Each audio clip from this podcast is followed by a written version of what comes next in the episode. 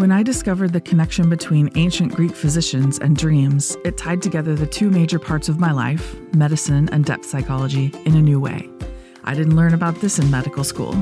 In this mini-sode, I'm going to tell you the story of Asclepius, Greek god of healing, and how patients were healed in his name through dreams.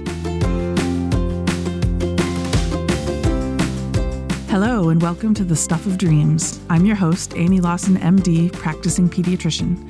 I also have a master's degree in depth psychology, specifically in Jungian and archetypal studies. My goal is to connect you with your dreams in a more fun and meaningful way so that you can interpret the messages your unconscious is sending. All right, so today we're going to talk about a topic that I find completely fascinating, which is the dream healing that occurred in the Asclepian temples in ancient Greece. So, first, I'm going to tell you the story of Asclepius and how he came to be, and then we'll talk about these amazing complexes that were built in his honor and what they did with dreams there. So, Asclepius was the son of a god and a human. His father was the god Apollo, and his mother was a human princess named Coronis. But after conceiving a baby with the god Apollo, Coronis decided to take a human lover instead. Um, and that really bothered Apollo and hurt his pride.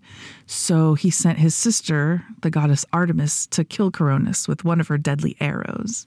So, as Coronis's dead body is burning on the funeral pyre, Apollo decides all of a sudden, mm, maybe my child doesn't need to be punished for the actions of his mother. And so he cut Asclepius from his mother's womb, which was basically the first cesarean section in history. There's a little tidbit for you and he sent Asclepius to Chiron the centaur to be taught about the art of healing.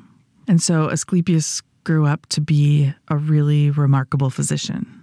He was already a good doctor, but then the goddess Athena shared with him the blood of Medusa, the beheaded Gorgon, and Medusa's blood could bring mortals back to life it could also poison people.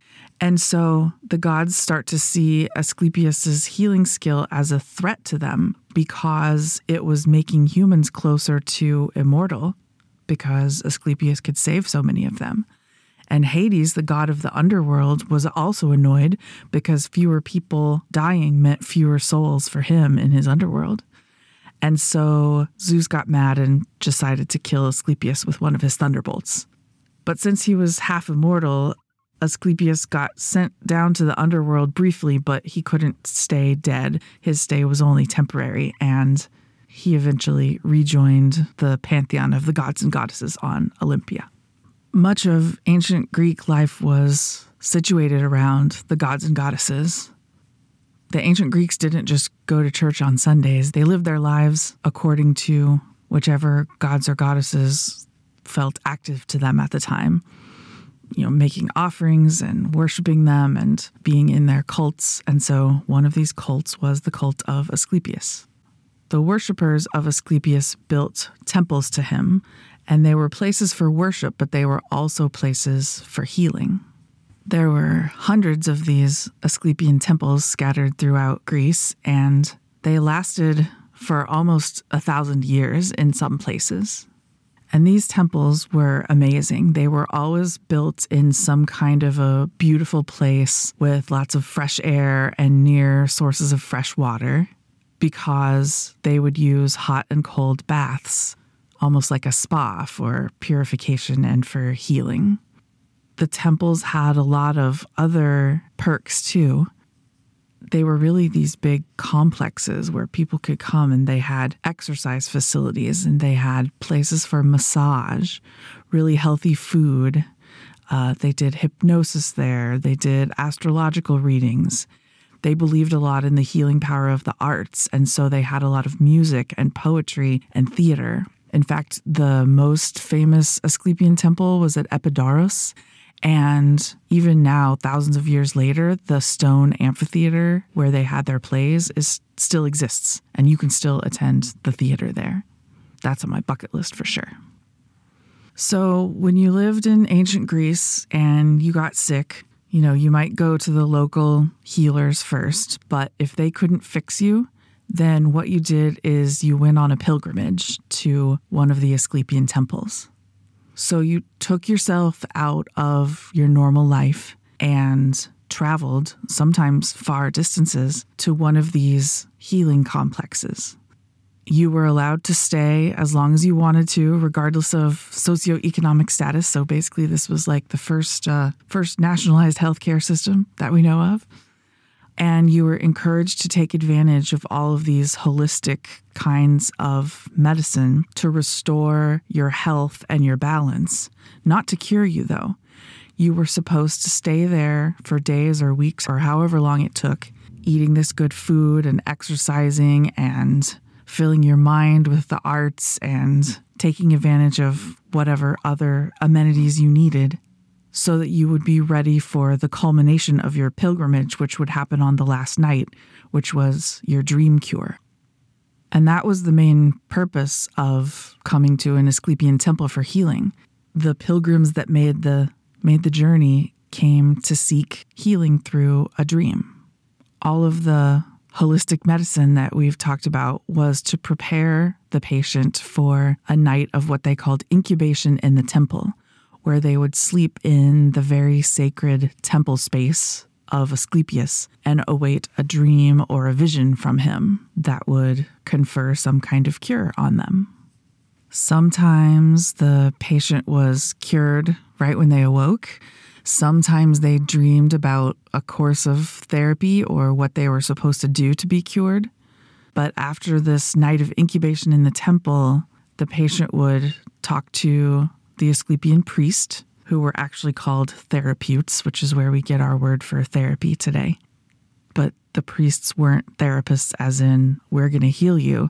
The priests were the people who helped to connect you to Asclepius and helped you determine whatever the meaning was of your dream. And then the priest would record the symptom and the dream and the cure. And some of those records still exist. And clearly, a lot of people were healed. One of the things that people would do is they would leave offerings that were often statues or carvings of whatever body part had been cured for them. And if you go online and look up Asclepian temples, you can see all of these arms and legs hung on a wall and some eyes and some ears, you know, statues of them. Um, and this is how the people memorialized and thanked Asclepius for their cures. I said this tradition spanned almost a thousand years. And so, as time went on, what we would think of today as more scientific medicine was advancing as well. And so, in some of the temple locations, there would be physicians as well to help, even to do procedures or surgery. And so, there would be some dream cures and some physical cures there, but still, these Asclepian temples were dedicated to the god Asclepius and his healing powers. And so I find the success of this form of therapy really interesting. I mean, can you imagine you are living somewhere where the local healers can't heal you? And so you have to stop your life, put everything on hold, and make this journey.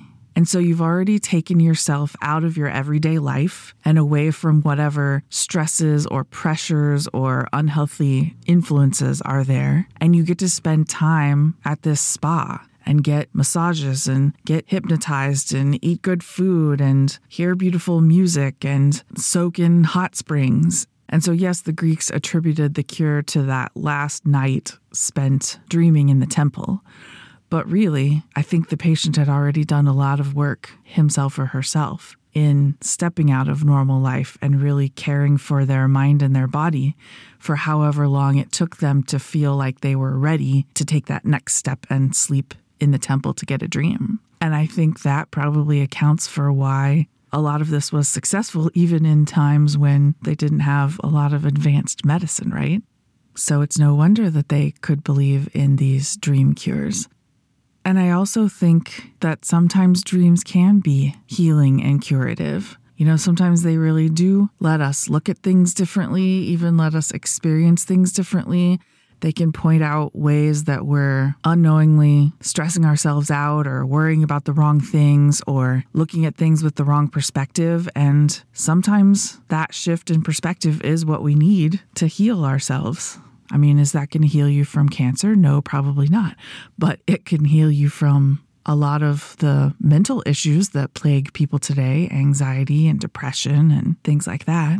I guess I'm a doctor who believes a lot more in the mind body connection than some do. And I think getting your mind in a healthy place and having your body in a healthy place, like would have happened for these pilgrims at the Asclepian temples, really would generate a lot of healing power. And I also really like how the healing power was still seen to be coming from the God, from the archetype, from this big, powerful source of healing. The priests weren't being all egotistical and being like, Yep, I healed you. And neither were the doctors, at least at first. They were just using their connection to the God to be channels or conduits for that healing to go into the patients or the pilgrims. And I think modern doctors could probably learn a little bit from that. And I also think modern patients could learn from this too. In our culture, and I'm no exception, it's much easier to take a few pills than to take full responsibility for caring for yourself and your health. You know, how many of our health problems are really because we don't eat well and we don't exercise enough and we don't get good enough sleep? So, this whole process of going on a pilgrimage and a journey and really focusing on your physical and mental health in order to be ready for the cure for your condition just seems like a really healthy way to look at it. Because if you're the patient, you have to see yourself as a whole person. You're not just a collection of symptoms or a diseased organ. And you have to think about all of those, what we sometimes think of as extraneous influences that affect our health. I often joke that between me and all my classmates, we could really run a good modern day Asclepian temple. I mean, I would be in on the dream interpretation and the dream cures. I have a classmate who would be great as the chef. I have another classmate who would do the massage and the body work. I have another classmate who would do the music and art therapy. Another that would be good at bringing in ritual and connection to nature the director of the local community theater that we support has volunteered to do the, the drama and the, the theater therapy. So maybe that'll be a retirement plan for us. Who knows? My husband would also like to help with being the chef, and uh, and he wants to grow the grapes for the wine too. I hope this is a little example of how we can apply the knowledge of ancient cultures and the mythology of the Greeks even to our modern life. In our next mini-sode next week, I'm going to show you how we can apply dreams and symbols to the discussion of movies as we take a quick look at The Wizard of Oz, which I think is a movie that could be seen as a dream cure and a pilgrimage to an Asclepian temple. So stay tuned for that. As always, you can email me directly with dreams or comments at stuffofdreamspodcast at gmail.com. Head on over to my website, stuffofdreams.fireside.fm, to find show notes and links. Thank you so much for listening, and if you liked it, I encourage you to tell a friend about it this week. Let's get more people fluent in the language of dreams. Bye for now, and I hope you dream tonight.